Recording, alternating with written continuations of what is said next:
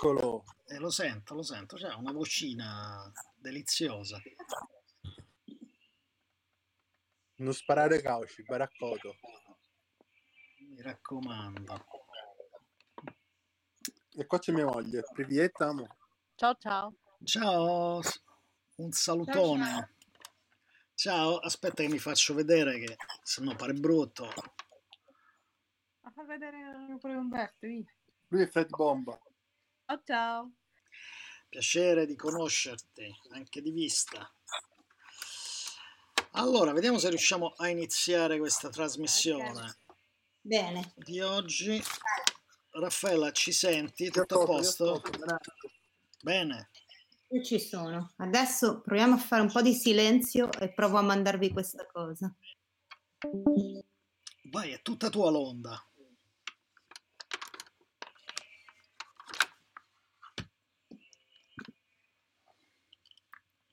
Om Om Om Sarvabuddha Dakinie Vajavarnanie Vajaberotsanie Om Om Om Pepe Pe. Soha.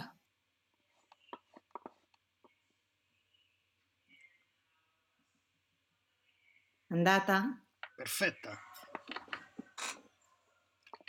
E questa era Vajra Yogini che vi ha parlato dal profondo dei secoli, dei secolorum della tradizione buddista.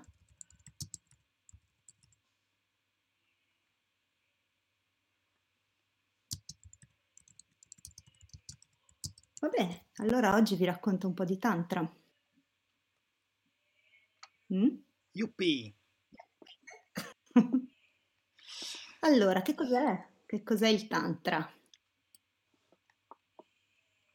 Eh, il Tantra è una pratica, è una pratica nella tradizione buddista, è stata quindi insegnata inizialmente da Buddha, da Buddha Shakyamuni nel 589 prima di Cristo, quando uscito dalla sua meditazione dove aveva raggiunto l'illuminazione, gli è stato chiesto di parlare e di insegnare, lui ha cominciato a girare la ruota del Dharma.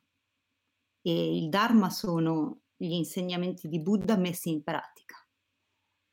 C'è questo concetto molto bello del buddismo dove non esiste la teoria, c'è soltanto la pratica. Cioè, ovviamente la teoria c'è, ma mh, non serve a niente, non è quello che ha insegnato Buddha. Buddha ha insegnato la teoria da mettere in pratica.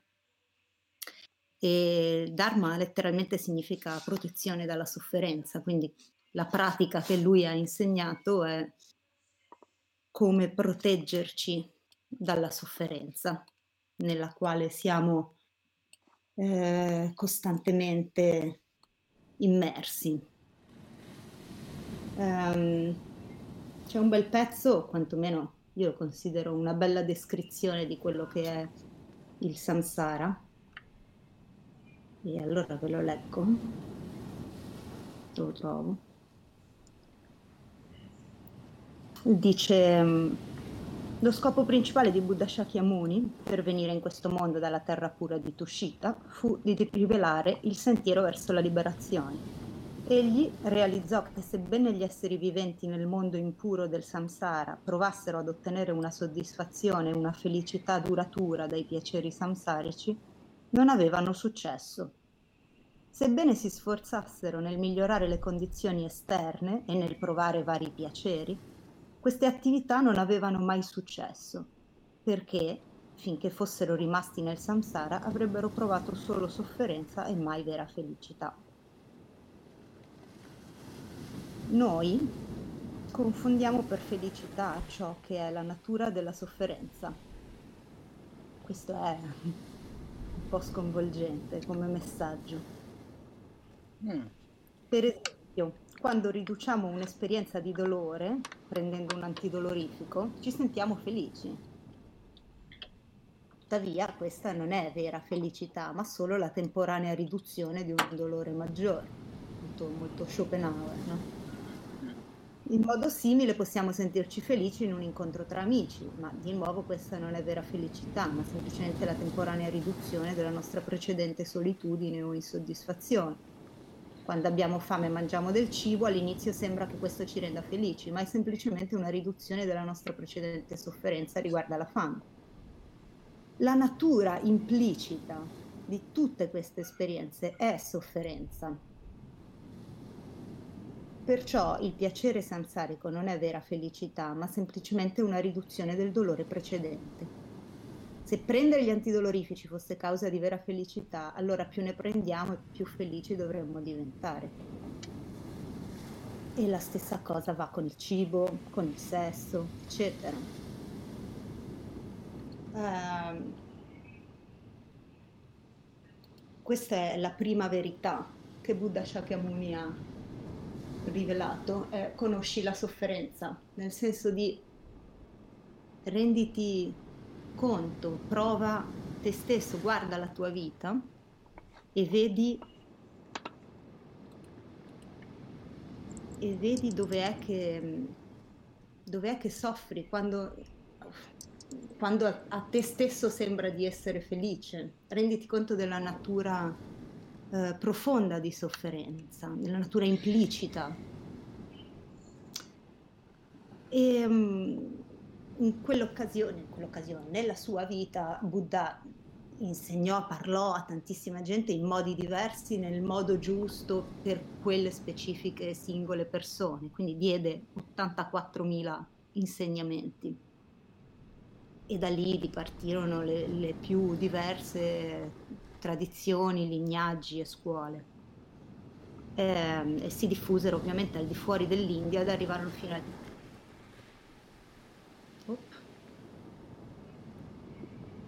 Ti sento, ti sento. Va bene.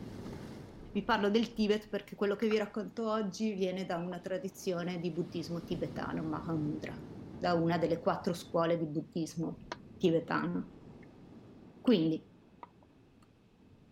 in India, mh, mm, 1500 anni dopo, nel 980 d.C., eh, ci fu un altro grande principe indiano che diventò che da alcuni è considerato a sua volta un Buddha, che si chiamava Tisha, e lui fu quello che riorganizzò tutti questi 84.000 insegnamenti e creò gli, um, le fasi del cammino all'illuminazione, the stages of the path. E questo si chiama l'Amrin. E, um, ed è molto importante perché ehm, mentre adesso ve lo spiego perché. Il, il, il Lamrin è eh, la pratica di meditazione che viene ehm, definita come sutra. Nel eh, buddismo mh, mm, Mahayana ehm, si, unis- si unisce il Lamrin, che è ehm, la saggezza, diciamo, la saggezza buddista, quindi tutti gli insegnamenti della visione della realtà del mondo eh, buddista, insieme alla compassione, si chiama bodhicitta.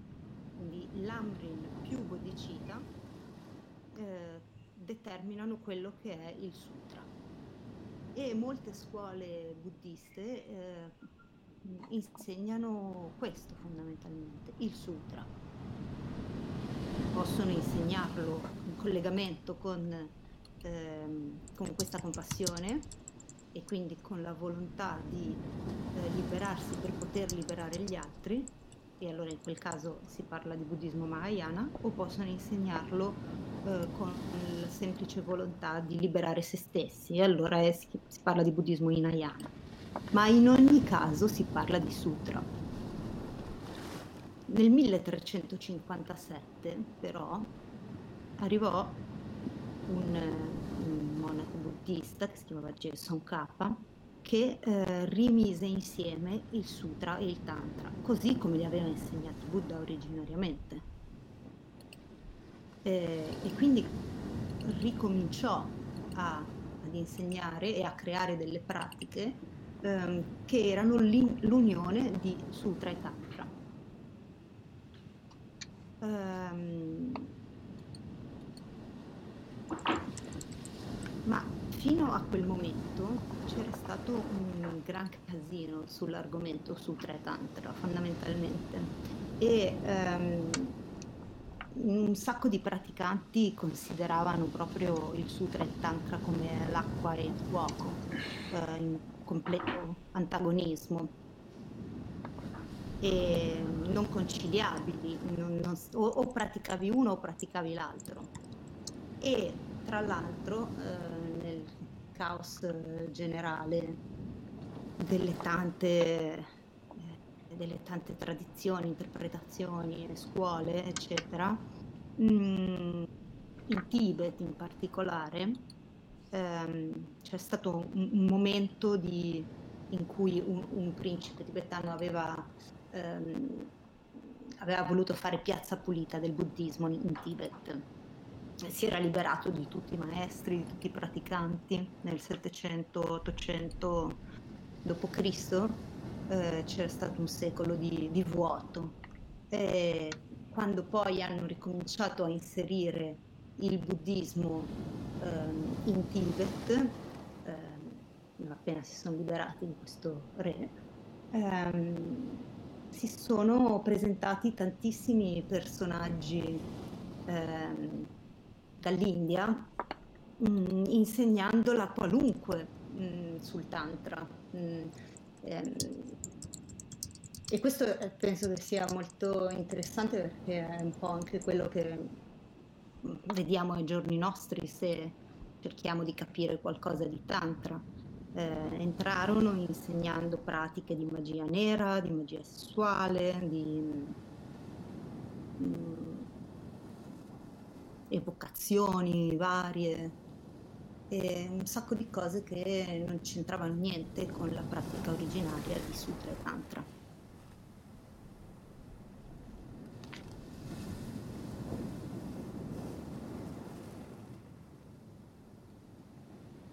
Adesso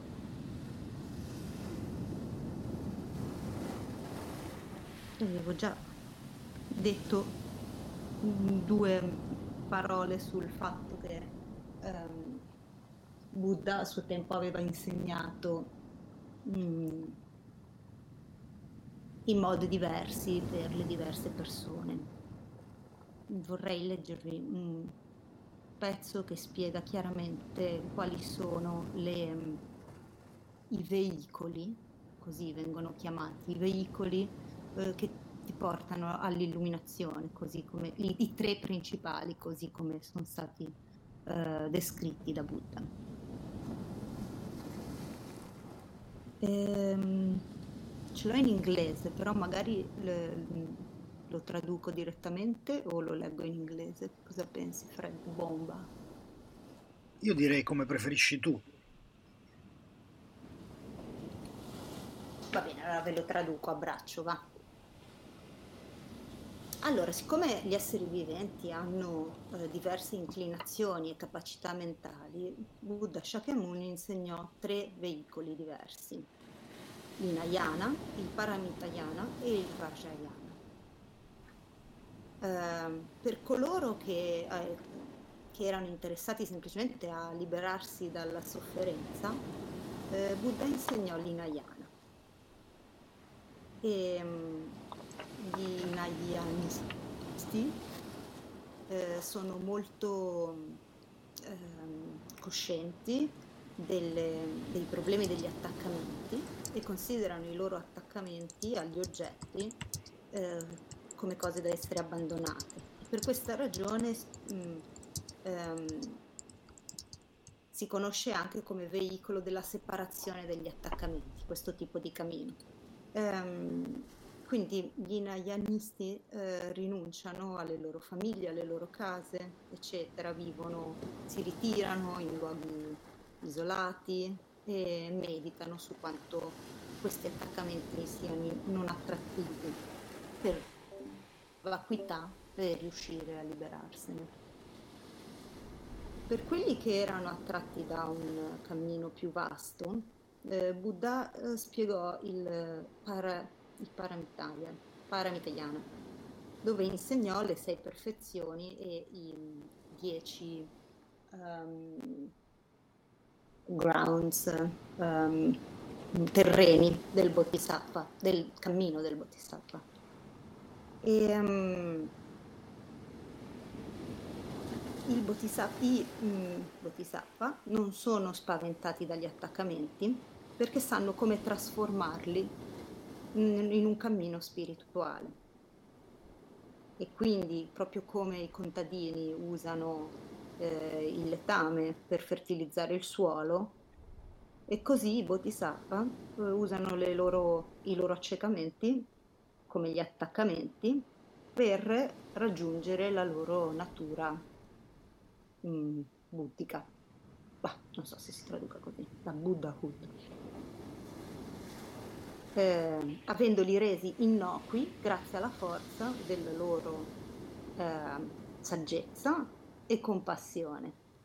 Ed ecco che qua compare la parola compassione perché in questo cammino è anche il cammino del Mahayana. Per coloro infine che sono più attratti eh, da un Dharma più profondo, più esoterico, eh, Buddha ha insegnato un terzo veicolo, che è il Vajrayana, o eh, il veicolo del mantra segreto. E, mm, questo si chiama anche veicolo degli attaccamenti, perché invece di cercare di abbandonare gli attaccamenti immediatamente, i praticanti di questo veicolo usano gli attaccamenti per generare una spontanea, ehm, come si dice bliss? Um, um, come si dice bliss? Fede, aiutami. Niente. Mi senti? T'ho perso? Non me la sai tradurre, Bliss? Bliss non è illuminazione? No, no. Um... Beatitudine. Beatitudine. Beatitudine. Per generare una spontanea beatitudine. E grazie e basandosi su questa beatitudine meditano sulla vacuità. Quindi capito um, rispetto agli altri due cammini è esattamente l'opposto, quindi un po' capisci perché per secoli c'è stata questa diatriba tra sutra e tantra e ancora, e ancora c'è. Inoltre, quando finalmente raggiungono l'illuminazione, anche se non hanno un attaccamento desideroso, perché ovviamente hanno realizzato la vacuità e quindi non ci può essere attaccamento, ma ciò nonostante si mostrano ehm, in un aspetto come se avessero degli attaccamenti. E, tantricamente eh, si mostrano come dei Buddha nell'aspetto di padre e madre uniti in un abbraccio sessuale. E quindi chiaro che ehm, sia usare il piacere sessuale sia questa emanazione dei corpi sempre in unione, cioè il, il tantra madre e il tantra padre, il tantra padre eh, che sono sempre uniti sessualmente, ehm, hanno dato questa nomea di sesso alla pratica tantrica, quando in realtà non è che sia necessariamente collegata, è semplicemente uno dei tanti accecamenti e ehm, attaccamenti che Buddha ha utilizzato per trasformarlo, per poter generare questa beatitudine grazie alla quale si può arrivare a meditare sulla vacuità. Fin qui tutto bene? Fin qui forte e chiaro, oserei dire forte e chiaro. Sì? Hai commenti, domande? Qualcuno ha commenti o domande?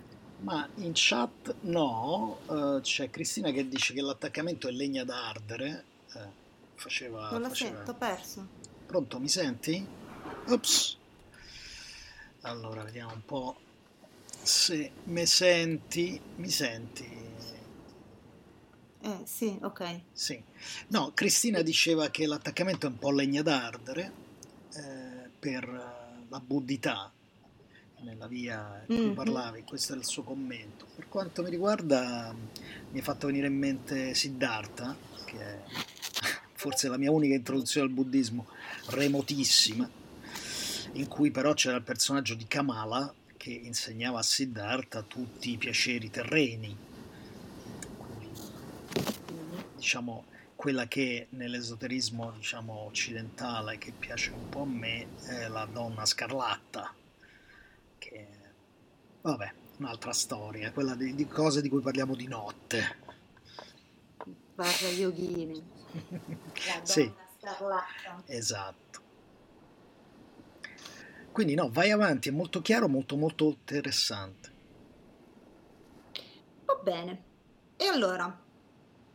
Mm, quindi, come vi avevo anticipato prima, c'è Sutra, c'è il Tantra, nella tradizione Mahayana, nel Sutra abbiamo sia il Lamrim che il Bodhicitta. Ehm, nell'Amrin, che è proprio il, il cammino, e quindi anche la disciplina morale, che si, tradu- si traduce molto male in, in italiano, ma anche in inglese, eh, ho sempre avuto un problema con questa, con la traduzione della disciplina morale, ma in sanscrito però significa cool behavior. Mm, sì, quindi comportamento comportamento tranquillo, comportamento che- di quello che ci sta dentro, diciamo, va. Ehm, questa, diciamo, è una pratica considerata esterna, quello è il tuo comportamento esterno. Ehm, se poi ehm, prendi voti, vuoi fare il cammino da monaco, avrai un certo tipo di comportamento esterno. Se sei semplicemente un praticante di Dharma, comunque avrai un tuo comportamento esterno che si, ehm, che si allinea con una certa tua eh, attitudine e credenze interne. E queste sono, ehm, sono chiaramente tutte le realizzazioni che, ehm, che via via ehm, accumuli eh, grazie alla meditazione, seguendo il, il- seguendo il, lam- il Lamrin, seguendo il tuo cammino verso l'illuminazione, ma è anche soprattutto questa forte eh, motivazione che è la bodhicitta. Un po' di tempo fa mi ero scritta questa frase che mi piace sulla bodhicitta. Ehm, la bodhicitta è la compassione ed è, mm, viene considerata l'origine stessa della liberazione. Non ci può essere liberazione senza la compassione. E la compassione detta in una frase è vedo che soffri, so che non siamo separati, voglio trasmettertelo.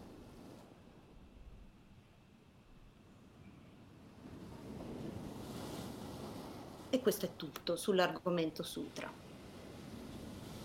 Contemporaneamente, contemporaneamente ma con una ottima base di pratica e, ehm, e di conoscenza del cammino del sutra, ehm, si possono applicare delle tecniche tantra e seguire un- una pratica tantrica parallelamente.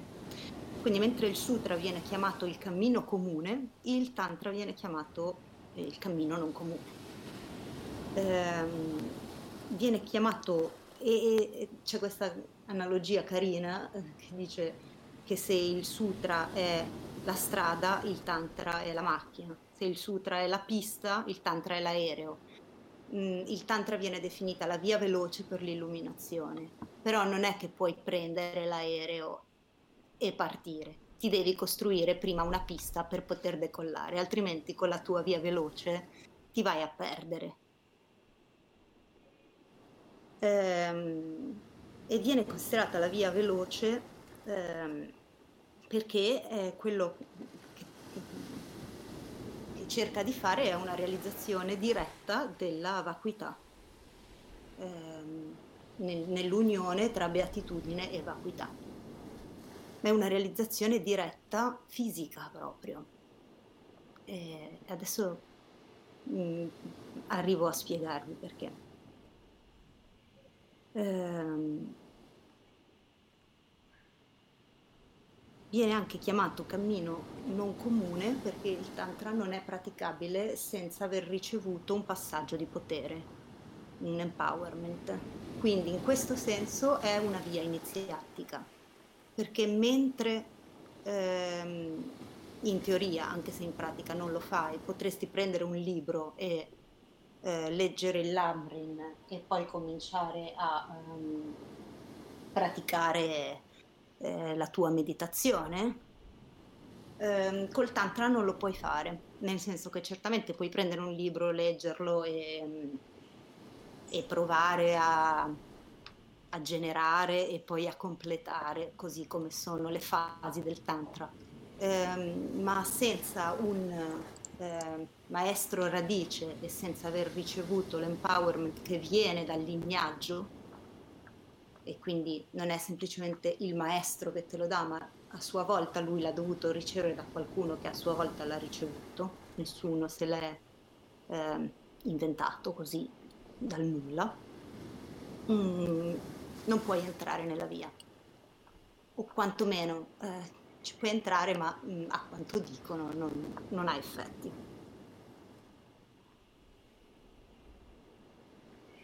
Bene. Ehm, ci ho detto, ci sono ehm, quattro classi di tantra, c'è il tantra azione, il tantra performance, il tantra yoga e il tantra yoga supremo e io oggi ehm, mm, vi parlo del tantra yoga supremo, che è quello che sto studiando, praticando. Ehm, in realtà si dice che ehm, i quattro siano in sequenza, però fondamentalmente se pratichi già il Tantra Yoga Supremo, gli altri possono essere tutti quanti sintetizzati all'interno di questa pratica qua.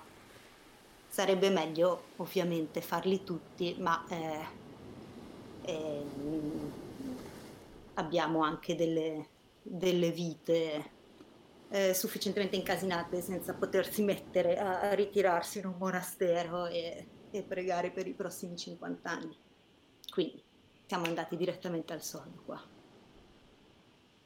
Mm. Visto che il Tantra è una realizzazione diretta della vacuità, vorrei prima di tutto parlare un secondo ehm, di che cosa è la vacuità. E, ehm, e invece di prendere un testo buddista, per una volta, vorrei prendere un testo di uno psicologo che ha studiato come il buddismo ha, um, ha influenzato la psicoterapia contemporanea e che secondo me spiega in un modo molto bello quella che, um, che viene definita la, la via, la middle way del Buddha. Mm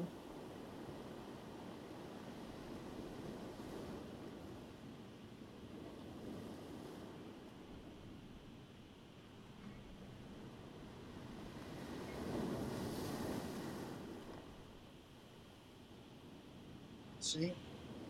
Allora, questa via di mezzo, che viene definita, così come viene definita la via buddista, ehm, non è in realtà una via di mezzo tra la vita ascetica e la vita, ehm, e la vita mondana, come si potrebbe pensare probabilmente c'è anche quello, ma non è quella la via di mezzo di cui si parla. Si parla in realtà di una via di mezzo tra la verità convenzionale e la verità assoluta. E quindi tra un eternalismo e il nichilismo. E questa è una cosa secondo me fondamentale da, da capire, chiaramente. Ehm, Infatti Nagariuna dice ehm, che la vacuità è un concetto molto sottile, molto difficile da comprendere e lui la definisce um, misconstruing emptiness injures you, like mishandling a snake or miscasting a spell. Quindi eh, non comprendere la vacuità ti ferisce, come se um, non sai gestire o gestisci male un serpente o come se eh, sbagli nel lanciare un incantesimo. E um, penso che ci sia molta, molta verità in, in questa frase. Um, quindi,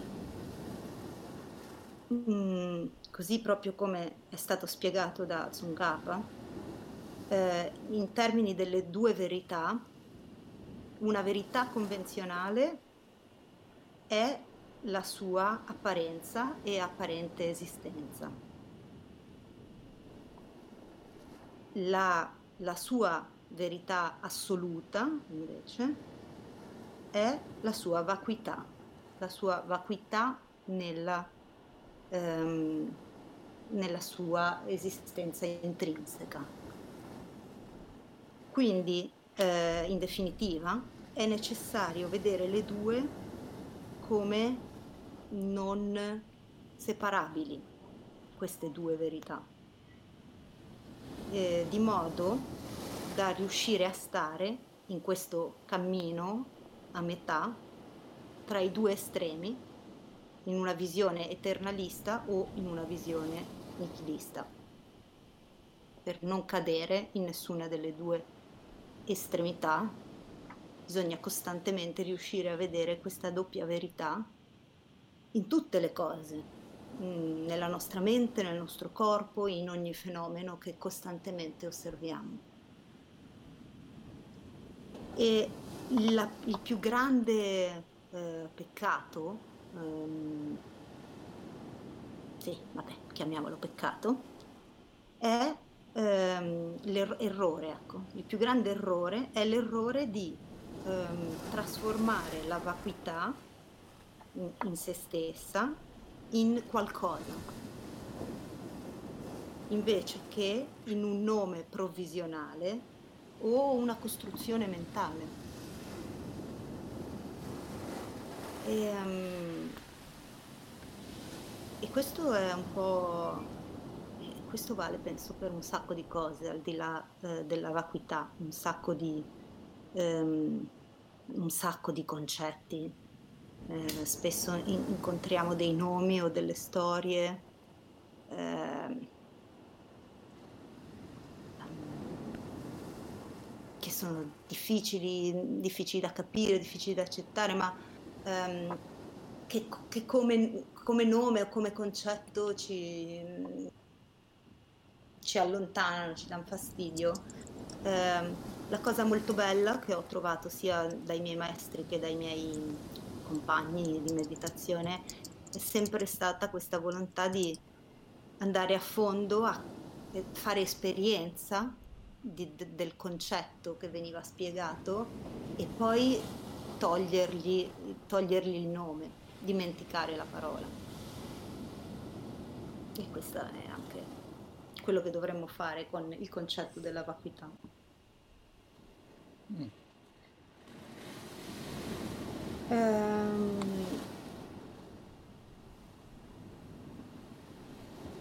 e un altro lato, l'altro lato da, da, cui si può osservare e capire il concetto della vacuità è il fatto che tutte le cose sono, eh, hanno un, un'origine dipendente, sono tutte interconnesse. Um, ma per fare un esempio assolutamente cretino, eh, la seggiola che vedi di fronte a te, ehm, che non esiste di per sé come eh, seggiola, esiste nella nella tua percezione visiva in questo momento preciso della seggiola perché la stai guardando, stai fissando la tua attenzione su un dettaglio particolare, stai provando una certa sensazione o magari nessuna sensazione al riguardo, positiva o negativa. Ehm, questa, um, uh, questo emergere di, di realtà, di, um, di esistenza, eh, nasce in indipendenza tra me e la sedia, per fare un esempio molto molto di base. E, e questo quindi è semplicemente la descrizione ehm, della vacuità da questo angolo, da questo punto di vista. Eh, e quindi di questo concetto che i fenomeni sono vuoti di per sé. Mm, mm sono vuoti di realtà intrinseca, eh, come eh, entità autonome e indipendenti, come se eh, possedessero una loro natura eh, intrinseca e indipendenti, ma eh, dipendono invece dalle cause e dalle condizioni e dall'imputazione della mente che le sta osservando e vivendo e creando e creando in quello stesso momento. E questa è una visione arricchente e partecipativa della vacuità, invece che eh, una visione che porta, che poi scade nel nichilismo e che porta a un senso, eh, un senso e una visione impoverita del mondo, una, vis- una visione solipsista.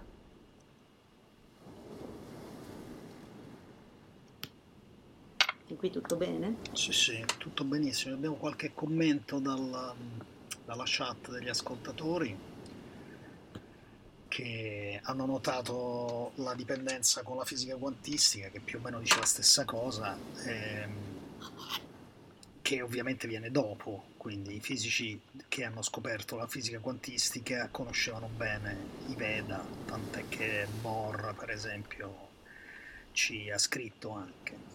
Eh, boh, questo è più o meno il commento. Eh sì, certo, il, il Tao della fisica.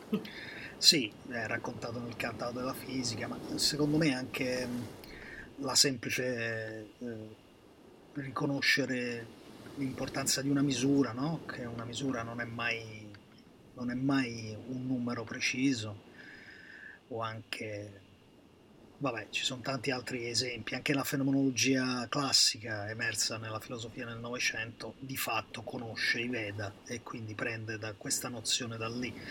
L'aspetto pratico però è una cosa che sta nelle arti marziali, nello zen, nello zazen, ma anche e soprattutto viene da lì, quindi è molto interessante quello che ci racconta. Bene.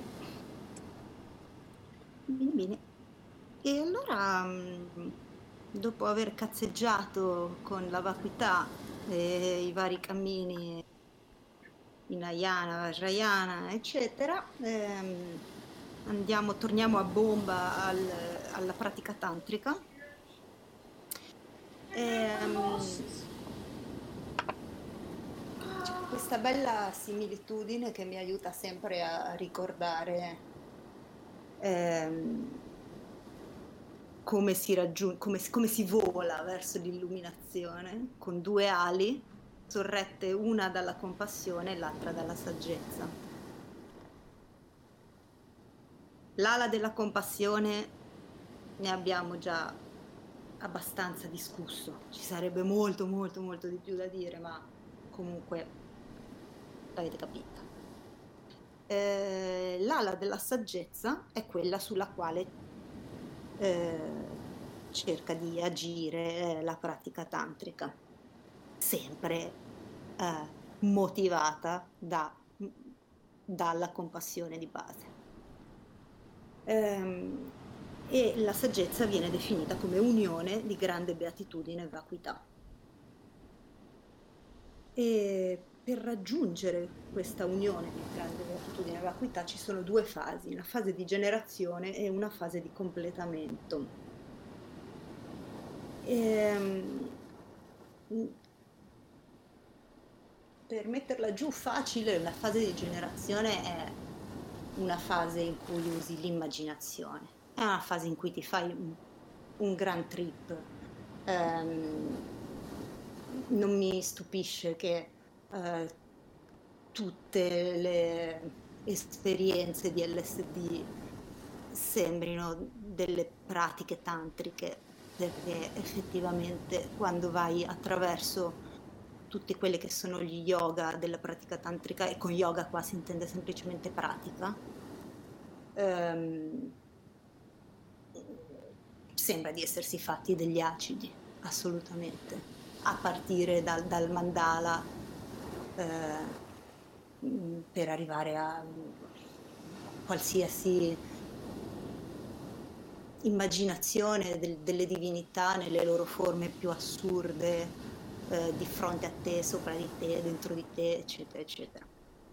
Quindi mh, mm, il concetto di base ehm, che fa sì che questa eh, fase di generazione e di completamento abbia in realtà effetto ehm, è, fa- è, un cambiamento eh, della base di imputazione.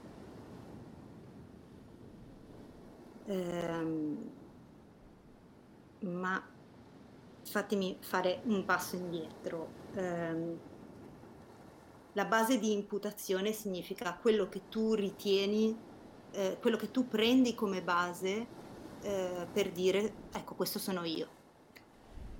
Questa sono io. Um, nel buddismo viene anche chiamato uh, the view of the transitory collection, recollection, cioè ehm, tutta una serie di eh, flash che tu puoi avere, eh, diciamo, della tua vita, che messi tutti insieme ti metti insieme la narrativa di chi sei te, di come ti comporti te, eh, di come reagisci te alle situazioni, di cosa pensi, di cosa fai in realtà sono tutti singoli pezzetti. Se tu vai dentro alla tua mente e cerchi di eh, isolare qual è, qual è questa, mh, mm, questo zoccolo duro che costituisce proprio il te stesso, non lo trovi. Così come nello stesso modo dici io ho un corpo, ma qual è il mio corpo? È il mio piede sinistro? È la mia mano destra? È il mio naso? Sono tutti pezzi, se cerchi di andare dentro al corpo beh, piano piano eh, vai sempre più nel, nello specifico, nel piccolo e il corpo di per sé non c'è e questa è ehm, l'imputazione, questa è la base di imputazione. E l'altro giorno facevo questa, questa riunione su Zoom con una decina di persone nuove con cui non ho mai parlato e quello che facilitava la riunione, ha detto una cosa che mi ha fatto pensare un sacco, perché ha detto, noi adesso ehm, stiamo cercando di, eh, di, creare un gruppo, stiamo cercando di lavorare come un gruppo, ma in realtà quando, quando ci guardiamo, quando guardiamo allo schermo del computer, stiamo guardando ai singoli, a, delle, a dei singoli individui. E ognuno sta dicendo quello che gli importa, perché sta qui, che cosa vorrebbe fare, da dove ne viene. E il gruppo lo vediamo con ehm, col lato dell'occhio, diciamo. E mi è piaciuta molto questa sua descrizione, perché è una ottima spiegazione di che cos'è la base di imputazione e di come eh, noi stessi vediamo anche noi stessi, ma anche, anche gli altri, eh, le persone che amiamo, i nostri nemici, eh, la nostra casa, la nostra città. Mm, niente di tutto questo esiste di per sé. ci sono tanti pezzetti, noi li mettiamo tutti insieme e in modo focato col lato dell'occhio emerge questo, questo concetto superiore che è l'io, il corpo, eh, il mio amico, la mia città, mio, mio, mio. Ma in realtà, quando proviamo a girare lo sguardo e guardarci dentro, c'è la vacuità lì, perché è indipendenza dalla nostra realizzazione, dalla nostra creazione di questa realtà. E questa, questa base di imputazione, questo viene chiamato self-grasping, non so come si può dire in italiano veramente. Um, aggrapparsi, aggrappamento al sé, mm, aggrapparsi alla natura intrinseca delle cose. Um, sì, però no, è un'altra cosa, perché con attaccamento tradotto, vengono tradotti gli attachments, che sono un'altra cosa. Um, quindi è proprio il, um, l'aggrapparsi alla natura intrinseca delle cose, come se ce l'avessero, come se avessero una, una, eh, un, un'esistenza per conto loro, al di là del fatto che sono io che li sto osservando. Mm, sì, bello. Questa è la base, viene così descritta come la base eh, del samsara. Buffamente, no? Eh, questa è proprio la radice del samsara. Quindi quel pezzo con cui abbiamo aperto la discussione prima, mm, questa catena di sofferenze continue, ininterrotte, che mi provoca un minimo di piacere, poi dopo esagero, e poi dopo mi annoio, e poi devo cambiare, poi ho bisogno di fare più soldi e poi non mi bastano più, e poi voglio la casa più grande, e poi ho paura che me la rubino, e poi eccetera, eccetera, una continua catena di desideri e di paure e di odi e di rabbie. Tutta ogni eh, tipo di eh, attaccamento, attaccamento e accecamento che si può avere nella vita, tutto ha origine nella base di imputazione. In questo eh, senso che abbiamo noi dell'io. E eh, quindi questa è la base della fase di generazione mh, mm, della pratica tantrica, perché eh, nella fase di generazione mh,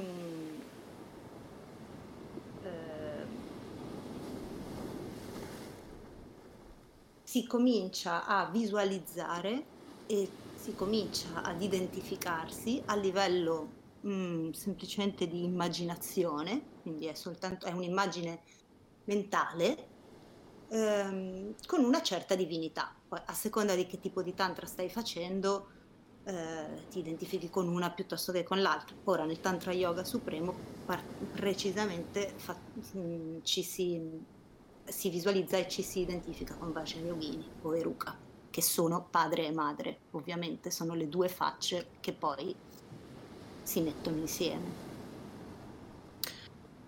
Um,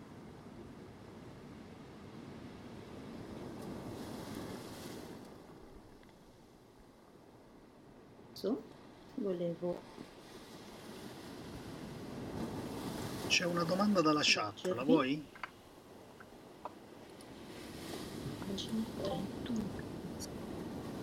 La vuoi una domanda dalla chat? Dai. Chiede Alessandra se il ruolo del desiderio in questa visione è soltanto distraente. Eh, il ruolo del desiderio è, è proprio l'oggetto eh, di cui ci stiamo occupando, quindi no, non è distraente, anzi, eh, focalizziamoci proprio sul desiderio, perché il punto è capire eh, da dove, come, come emerge questo desiderio. Nella pratica sutra ehm, si medita su come eh, sia collegato a cause esterne ed interne e su come ehm, ehm, e su come poi eh, ci ferisca, ci faccia stare male in ultima, in ultima, mm, in ultima battuta. Eh, e quindi eh, quello che eh, il sutra cerca di far nascere dentro di te attraverso la, la meditazione è la voglia di, eh, di rinunciarci.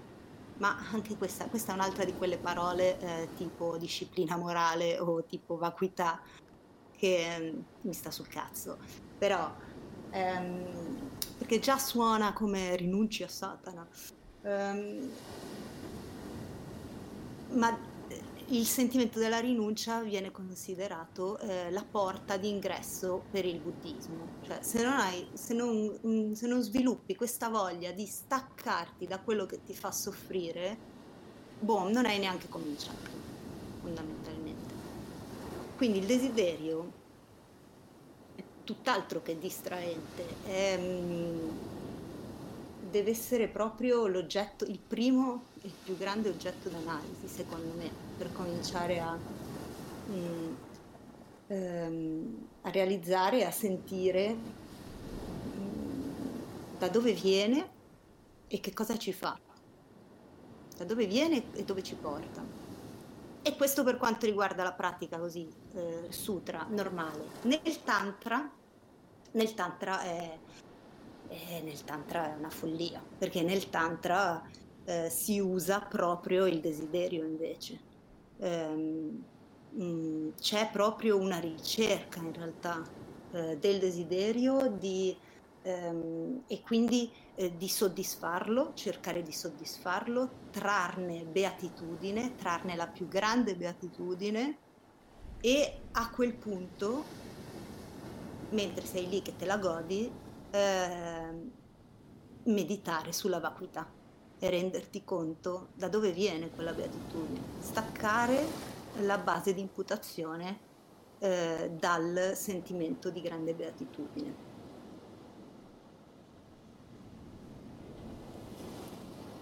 Ho risposto? Sì, eh, dice infatti Alessandra che lei è molto più chiaro, è molto contenta. E c'è un'altra domanda da Giulia che chiede, quello che faccio difficoltà a capire Beh, è come è possibile... perciò da questo cambio di base di imputazione, mi sentite Posso. sempre? Visto che ti sei staccato l'audio, ma mi senti? Vero? Sì, sì, ti sentiamo sempre. No, stavo partendo a dirti che ti ringraziava Alessandra che è tutto molto più chiaro. E c'è un'altra domanda di Giulia, posso fartela? No, vai. Eh, ciao, quello che faccio difficoltà a capire è come è possibile che a volte sia difficile lasciare andare proprio quella cosa che ci fa soffrire. Perché siamo così attaccati pure alla sofferenza? Domanda delle cento pistole, come diceva qualcuno.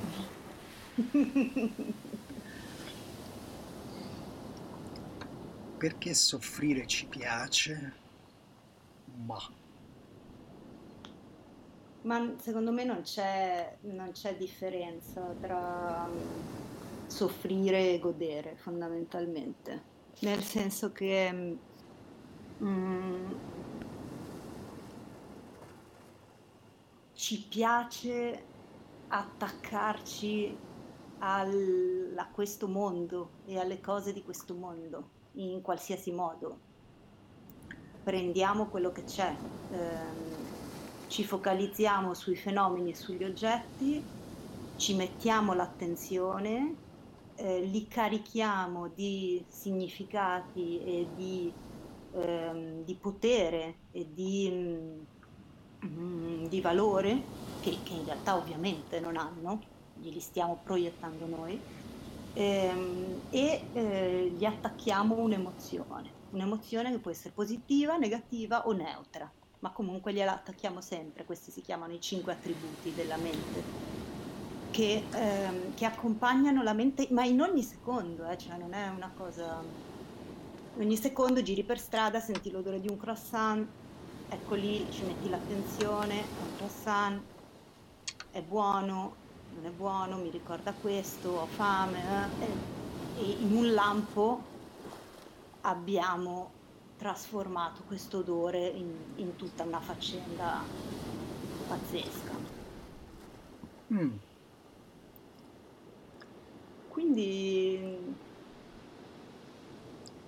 ecco, questa è la mia risposta. Mm. Non c'è differenza tra sofferenza e, e gioia. Sono attaccamenti, sono tutti attaccamenti, nel bene e nel male.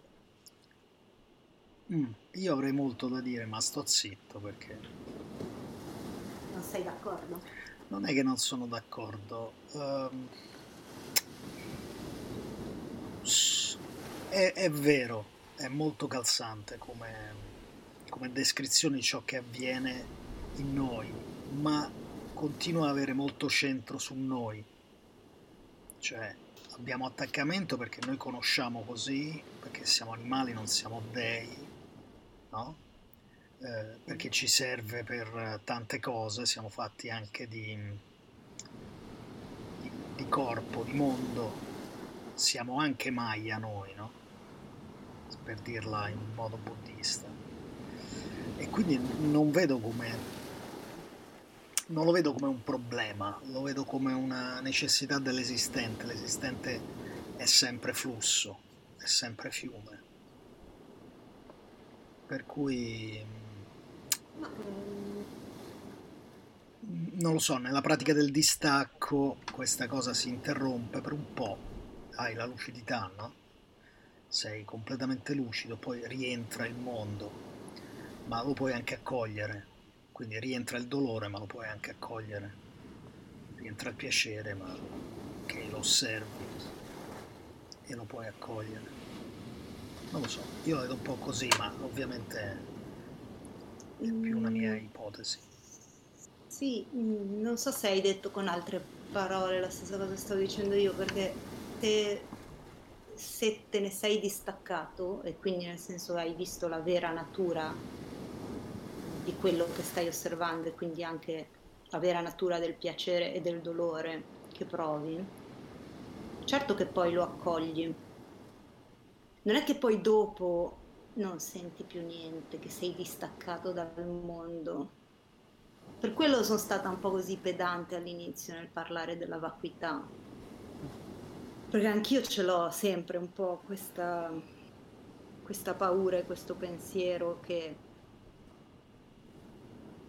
se ti stacchi, stacchi, tutto è vacuità, niente ha più un senso, io non provo più niente nel bene e nel male. Sì, è una cosa a metà tra lo Xanax eh, e la morte, insomma, tra il Esattamente. nichilismo e, e la medicina. Esattamente, proprio così.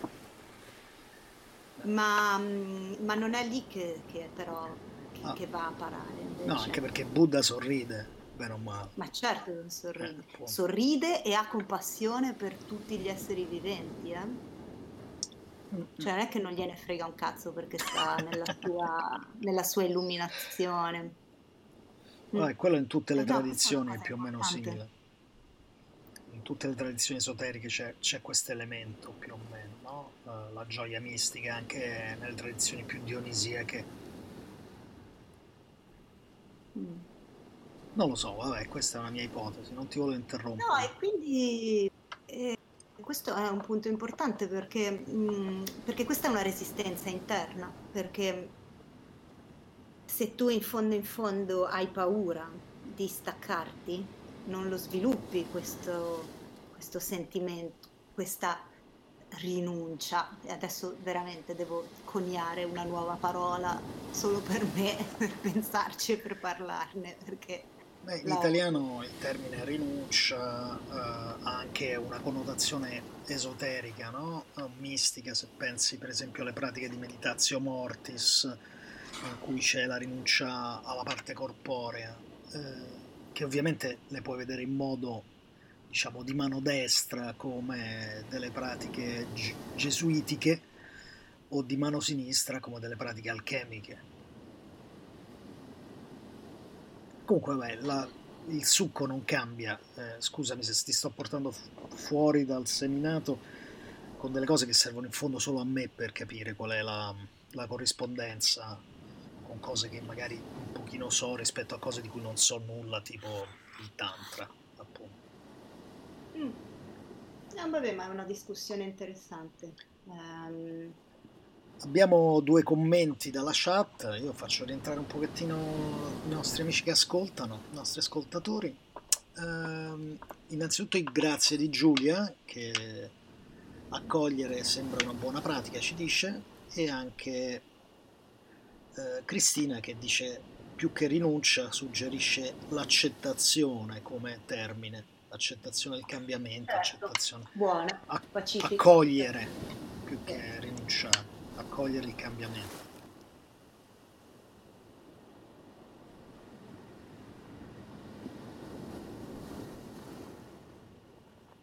Sì. Ci Va bene, piace. ottimo. Grazie, grazie pubblico. Abbiamo un bel pubblico, abbiamo un gran bel pubblico qui a Radio Gran bel Antidoto. pubblico, Sì, sì. Bene, quindi se torniamo un attimo al discorso della base di imputazione e alla fase di generazione di completamento, ehm,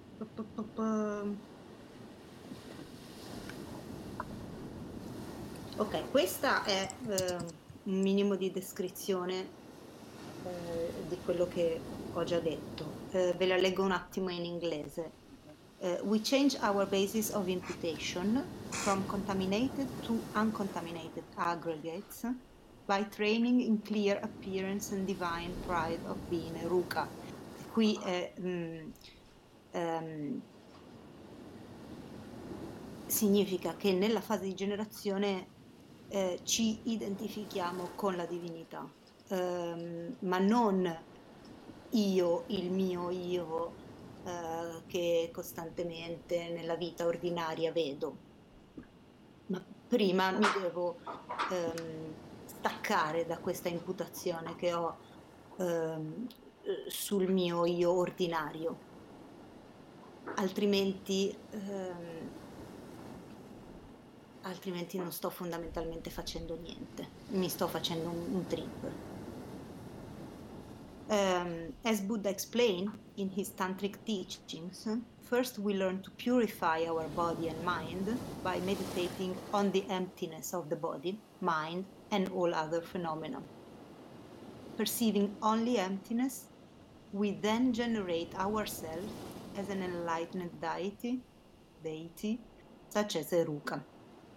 Quindi, ok, una volta che ci sentiamo soltanto vacuità, a quel punto ci andiamo ad, ad identificare con la divinità. Ehm, e, e perché questa identificazione con la divinità ehm, e perché questa viene considerata la via veloce all'illuminazione? Ehm, perché ovviamente il concetto sarebbe quello di ehm, poter prendere tutte le qualità e poter prendere la saggezza della divinità stessa in noi eh, automaticamente. Nel momento in cui riusciamo a identificarci, poi finisce la meditazione e torniamo alla nostra vita. Ritorniamo a identificarci e poi ritorniamo alla nostra vita e piano piano questa, questo mix tra noi e la divinità illuminata comincia ad avere effetto.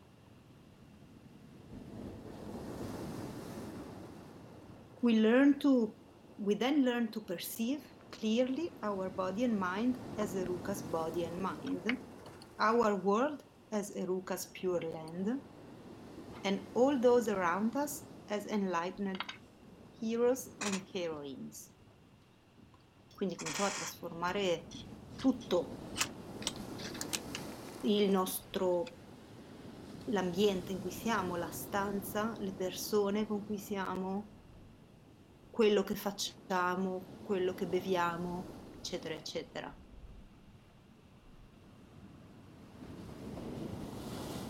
Perceiving our body, no, this is called training in clear appearance.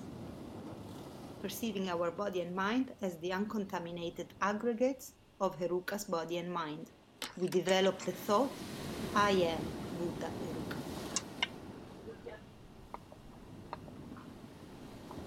Questa è la, la partenza del Tantra. And because our world and ourself that we normally see do not exist, we have the precious opportunity to generate our new world and ourselves that are completely pure. This is generation state. Direi che è chiaro, no? Mm. E ovviamente, eh, anche qua il mio maestro la riprende subito, la cosa più importante però è che la nostra motivazione per allenarci in questo tipo di generazione sia una mente compassionevole di bodhicitta. Perché ovviamente se vuoi sviluppare questo orgoglio divino questa identificazione col divino per eh, compiacere te stesso, per pompare te, ste- te stesso poi anche tra virgolette, perché tanto se non metti l'ego da parte mh, non la cominci neanche a fare questa pratica, però se comunque lo scopo è soltanto quello di liberare te stesso, eh, non vai lontano. Ma adesso veniamo alla fase di completamento, che già quella di generazione mi piace particolarmente, devo dire onestamente, ma quella di completamento è una vera figata. Beh, per poter parlare della fase di completamento ehm, bisogna eh, un attimo approfondire come è, com'è la visione fisica e l'interpretazione fisica ehm, della nostra mente da un punto di vista buddista. Quindi,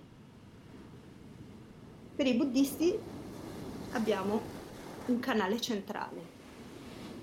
Un canale centrale che si trova esattamente in mezza via eh, tra la parte destra e la parte sinistra del corpo, eh, più vicino al dietro del davanti, diciamo.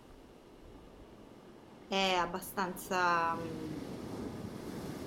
Mm, inizia dal terzo occhio, fa una, un arco fino alla corona del capo, quindi la sommità del capo, e poi scende giù dritto fino alla punta degli organi sessuali. Questo canale centrale è di un colore blu chiaro fuori, mentre dentro è ehm, rosso ehm, come, come sangue. Ehm, è completamente dritto come un tronco di un albero, è chiaro e trasparente come una mm, fiamma di una candela ed è morbido e flessibile come un petalo di lotus. E scusate se parlo un po' così come una deficiente perché sto traducendo dall'inglese. E da ogni, dai due lati di questo canale centrale eh, ci sono i due canali, destro e sinistro. Eh, il canale destro è rosso e il canale sinistro è bianco. E il destro parte ehm, dalla narice destra e il sinistro dalla narice sinistra ovviamente. Entrambi salgono ad arco fino alla corona del capo e poi scendono a destra e a sinistra del canale centrale. Ehm, va bene, poi c'è un, ancora un po' di dettagli che vi evito, ma la figata è che guardandoli dal, alla fine si concludono col canale centrale sulla punta degli organi sessuali e da lì se ripartono su, se, se parti da lì a, a seguirli, quando arrivano a ehm, all'ombelico, all'altezza dell'ombelico, passano davanti, si incrociano, girano attorno al centrale e poi continuano a salire. Quando pa- arrivano davanti al cuore, girano questa volta tre volte entrambi e poi continuano a salire. Quando arrivano davanti alla gola, girano una volta passando davanti e poi dietro e continuano a salire. Punto. Ecco. E questi sono i tre nodi centrali che ovviamente, come non avrete mancato di notare, coincidono con i chakra, ovviamente. Ehm, la cosa interessante è che mh, mm, adesso poi vediamo ancora come sono descritti, ma um, già capisci che dentro a questi um, a questi due canali laterali ovviamente ci sono dei venti, dei venti interiori che si muovono. E già il fatto che girino e si stringano e soprattutto si girino tre volte quando arrivano al cuore e che questi punti si chiamino blocchi, si chiamino nodi, ehm, è evidente che sono dei punti, ehm, dei punti di attrito, dei punti eh, che vanno ammorbiditi. Eh, per poterli liberare, per, lo, per poter lasciare eh, circolare i venti interiori. Mm.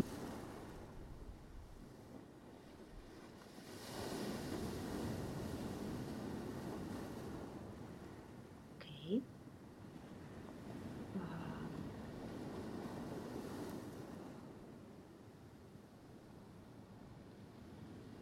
Quello che eh, la fase di completamento del tantra cerca di ottenere è portare tutti i venti ehm, eh, tutti i venti interni a raccogliersi nel canale centrale.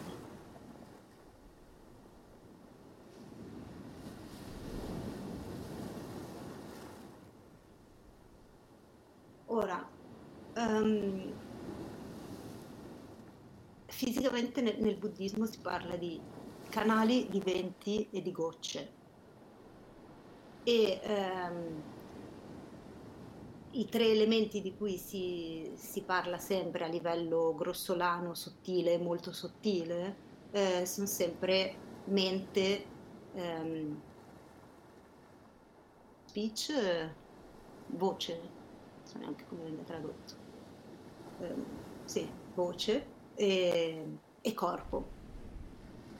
E ehm, i venti vengono descritti come le gambe della mente, fondamentalmente. Quindi ehm, il corpo e la mente che sempre risiede, quella molto sottile, quella che ehm, si libera nel momento, si libera anche durante il sonno, ma si libera to- definitivamente eh, nel momento della morte ed è libera di andare a eh, prendere un'altra rinascita, um, è composta da, da una prima goccia e un primo vento. Anzi, è composta da una prima goccia che, nella quale si trova il corpo e la mente. Ehm, e questa goccia si trova all'interno del, del, nodo del cuore, quindi là dove i due canali si annodano tre volte attorno al canale centrale. Ma poi sono i venti che portano questa goccia nel nuovo corpo di appartenenza. Quindi è abbastanza intuitivo capire questi venti in alcuni testi eh, tantrici eh, vengono definiti eh, il vento vitale, lo spirito vitale.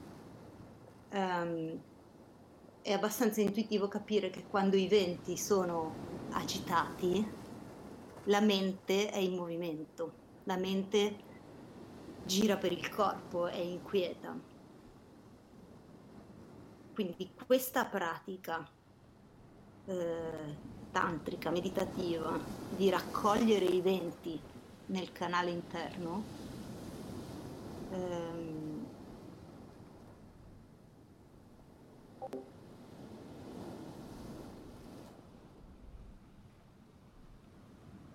è infatti ehm, superato un certo livello una pratica di morte effettivamente. Come è ovvio eh, in una pratica iniziatica di questo tipo. Ma adesso ci arriviamo.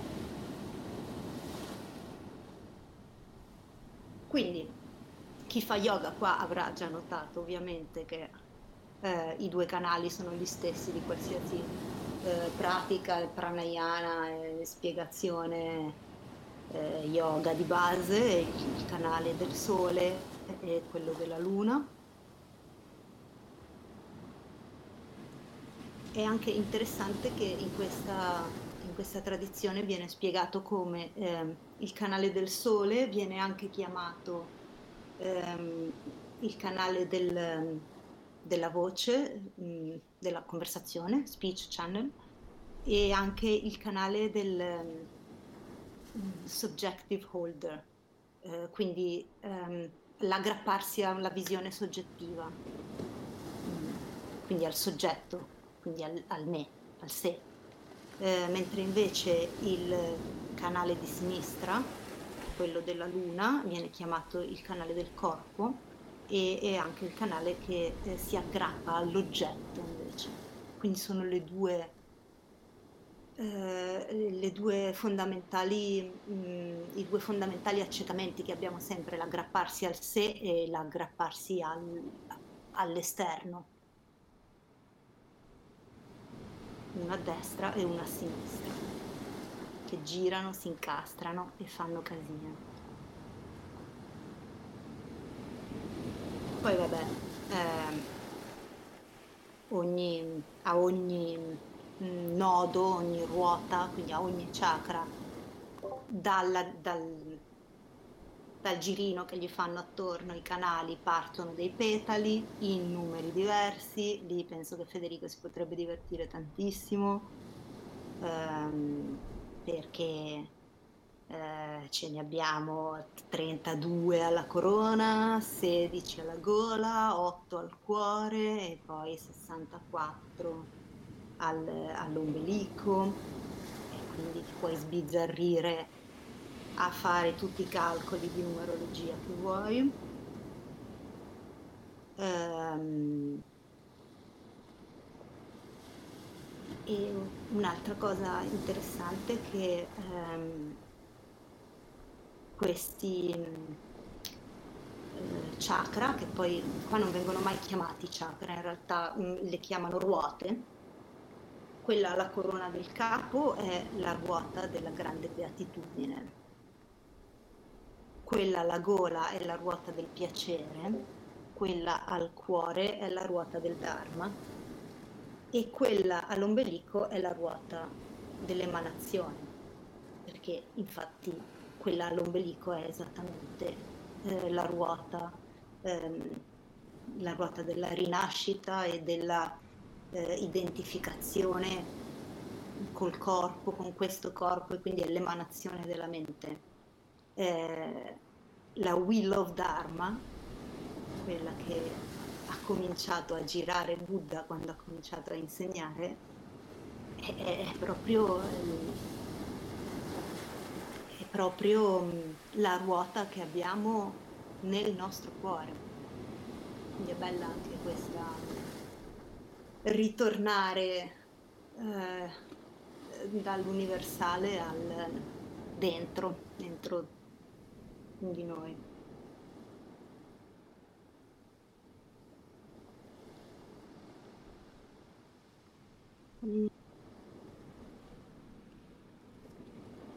Un'altra cosa interessante è che questa, da, da, partendo da questi otto petali dalla ruota del cuore, ehm, ci sono tre canali, da ogni petalo partono tre canali, quindi siamo a 24 canali.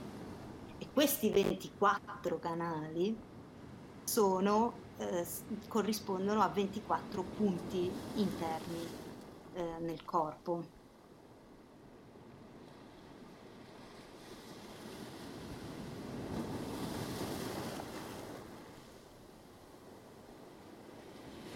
E ehm, questi luoghi interiori del corpo, ehm, nel, nello, nello, yoga tantra supremo ehm, corrispondono ad altrettanti eh, luoghi esteriori eh, dove Ruka ha lasciato, loro, ha lasciato, aperto il mandala. E quindi si dice che ci sono 24 posti sulla Terra eh, che sono posti dove il mandala è aperto. E, e, e questo significa eh, che ovviamente mm, ci si può passare e non rendersi conto assolutamente di niente, o possono essere posti particolarmente mh, mm, spirituali ehm, che possono aiutare nella pratica. Ed è bello che ci sia questa corrispondenza tra il corpo e eh, la terra. E questo vabbè, c'è anche in un sacco di altre tradizioni, però quindi, mh, particolarmente sentito qui in questa terra proprio come un, un corpo perché poi alla fine è proprio questo il concetto che il tantra ti cerca di passare in ogni singola microscopico rituale, parola, visualizzazione, eccetera. E quindi è, è importante per un praticante di yoga tantra. Eh, avere familiarità con questi canali rendersi conto che questi canali partono dal cuore, si diramano, vanno, sono nei 24 punti, perché è attraverso eh, ottenere il controllo sui venti e sulle gocce che eh, girano in tutti questi canali che si verifica fisicamente proprio l'unione di una spontanea grande beatitudine e vacuità. E questa è poi la pratica tantrica finale.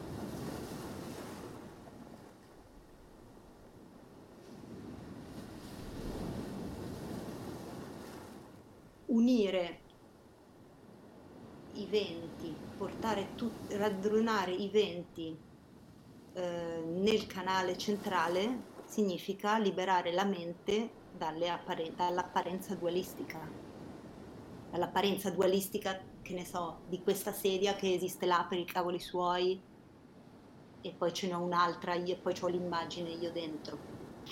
No, unire questa, questa divisione dualistica e avere una diretta realizzazione della vacuità.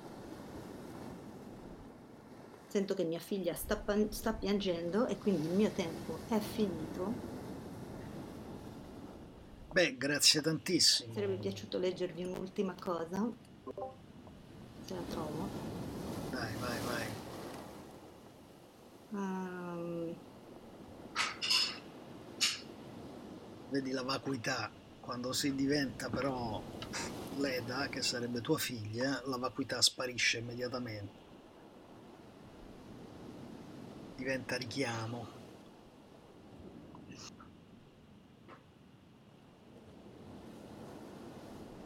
come diceva... Eccoli qui. Allora, c'è questa cosa che ho trovato assolutamente divertente. Scusa se ti interrompo. No, no, vai, vai, vai, vai.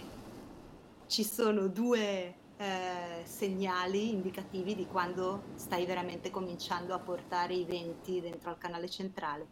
Uno, il tuo respiro diventa sempre più eh, debole finché non smette completamente e tutti i, i movimenti addominali associati con la respirazione si fermano.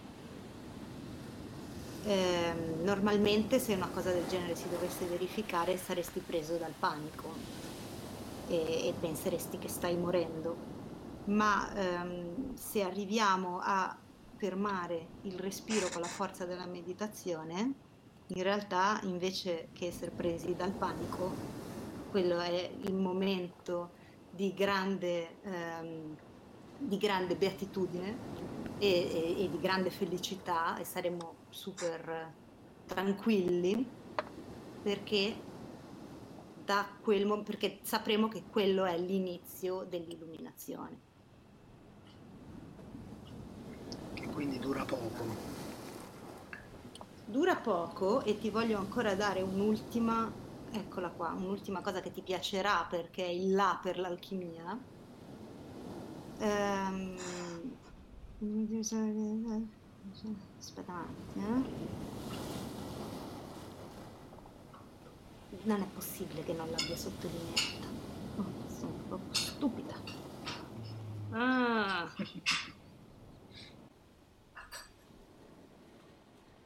Ok. Ci sono tre colori associati con tutto questo processo, che ovviamente sono il bianco, il rosso e il nero. Eh già, eh già.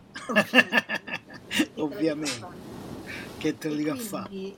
il bianco è quello che viene chiamato, sto andando a braccio perché non riesco a trovare il prezzo preciso, è quella che viene chiamata la clear, la clear light ed è la prima realizzazione della vacuità. Piano piano eh, in questa fase si ha una specie di visione tipo un miraggio che ha tre livelli di chiarità, quindi più, più avanzi e più lo vedi chiaramente.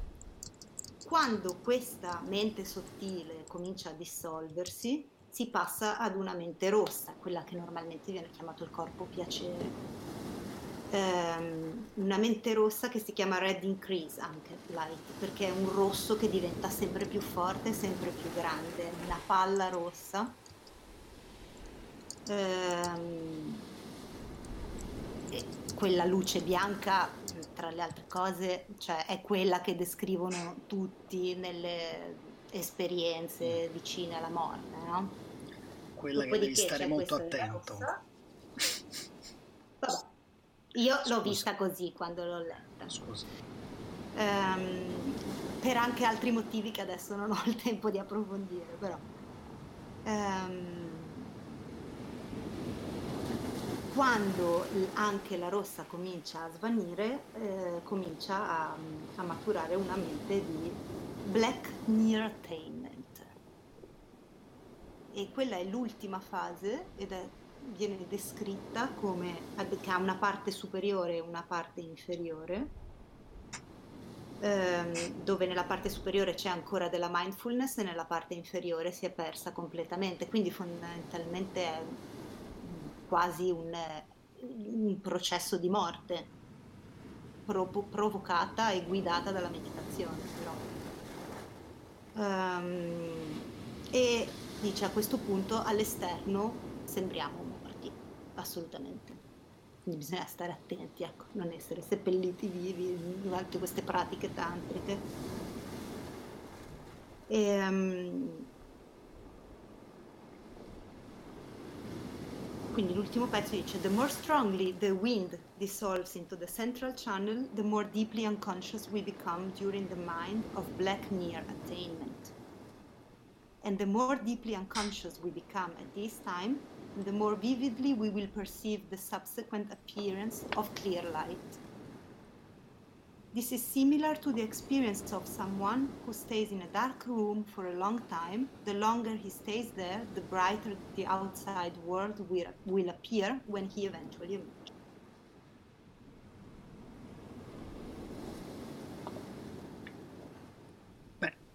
Direi che a questo punto, visto che siamo andati avanti ben 88 minuti, metto una musichetta di transizione e ti ringraziamo tutti per la bellissima, più che lezione, che ha spiegazione, non so come chiamarla, è stato molto molto bello e anche molto seguibile.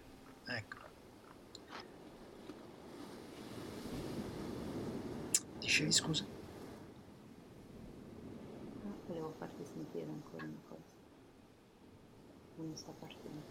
Eh, Avevo preparato la musica armena, ma insomma, va bene quello che vuoi. No, no, magari non Metti, metti. Allora, ti metto il duduk. Ecco. al mio cuore celeste Vai. del corpo della parola e della Vaja Verozzanie, Om Om Om, Pe Pe Pe, Soha. Mi piace sempre molto, vedere. vabbè, vabbè. insomma, eh, i nostri ascoltatori sembrano molto contenti, eh, ci, ci dicono, Cristina dice che sei un soffio di 88 minuti, la tua modalità è straordinaria, gli è piaciuto moltissimo. Eh, co- poi sarei curiosa di sentire un'altra praticante come, come reagisce a questa. Beh, ti aspettiamo sempre qui su- sulla radio, sei sempre benvenuta quando dorme il pargoluzzo, puoi sempre venire e gestirtela anche da sola se vuoi, che sicuramente riuscirai meglio di me. E grazie tantissimo, spero che ci sentirai oggi, noi continuiamo qui eh, in grande, in grande fervore fino a domani mattina alle 6.23. Farò del mio meglio. Ce ne hai di momenti in cui entrare e uscire da questa follia? Grazie moltissimo.